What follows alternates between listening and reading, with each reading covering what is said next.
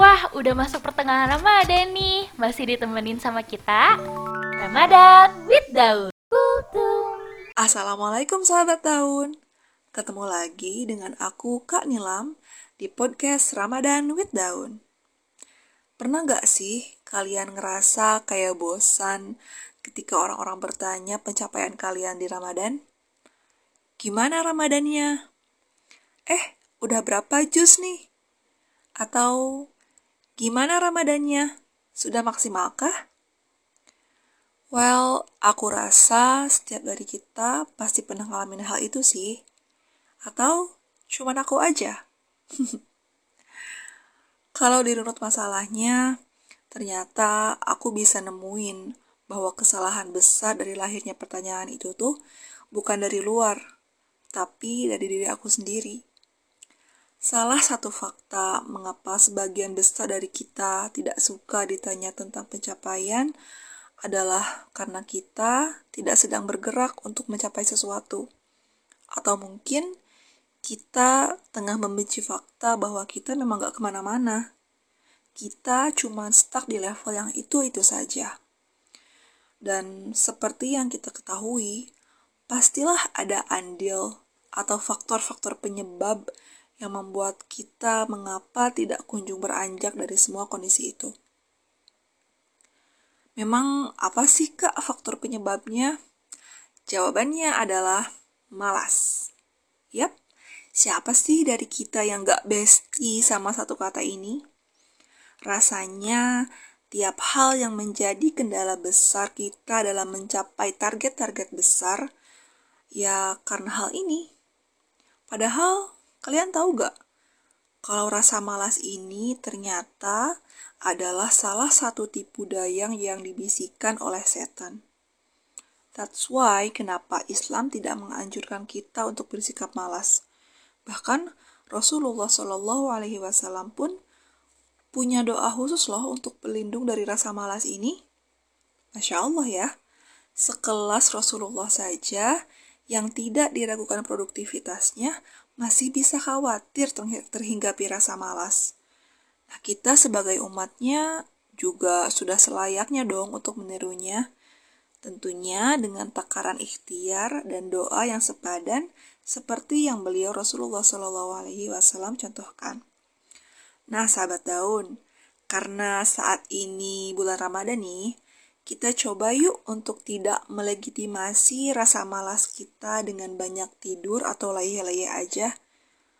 Tidur dan istirahat itu memang boleh, dengan catatan tidak mendominasi keseluruhan aktivitas kita.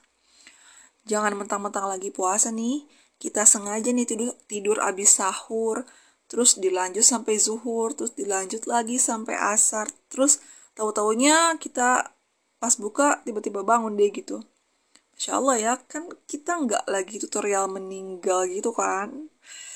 bela sih ya. Nah, berbicara tentang rasa malas ini kan identik ya dengan e, dua perilaku. Yang pertama itu prokrastinasi atau menunda-nunda dan yang kedua adalah berdiam diri tanpa ngelakuin apa-apa.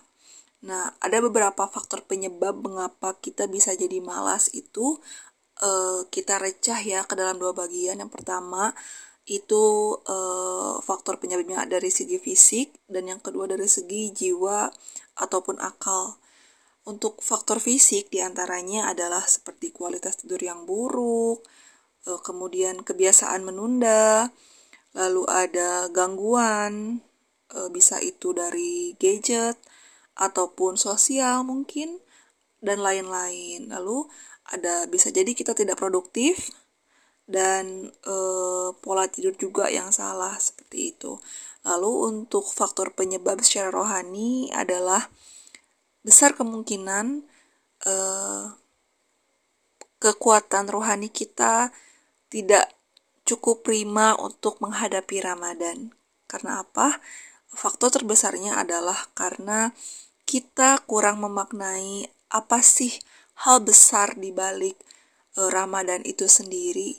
Nah, di sini aku bakal ngebahas sedikit nih, uh, kenapa sih kita gak boleh bermalas-malasan di bulan Ramadan?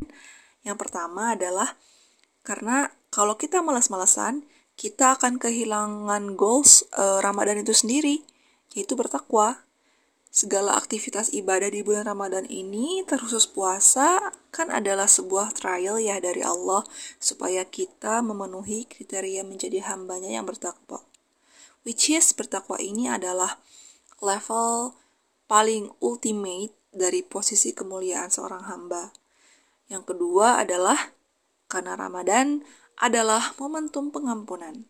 Momentum merontokkan dosa-dosa gitu ya. Pun Ramadan ini merupakan momen di mana pahala menggunakan sistem combo loh.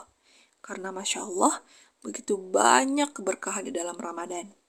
Bahkan, jika manusia menyia-nyiakan Ramadan dan berakhir dengan uh, dosa-dosanya tidak diampuni, malaikat Jibril e, mendoakan bahwa mereka adalah termasuk orang-orang yang celaka dan seramnya Rasulullah juga mengaminkan doa malaikat Jibril ini. E, Nauzubillah ya, serem juga.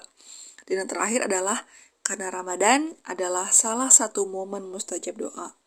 Berangkat dari hadis Rasulullah Shallallahu Alaihi Wasallam bahwa ada tiga orang yang doanya tidak akan tertolak.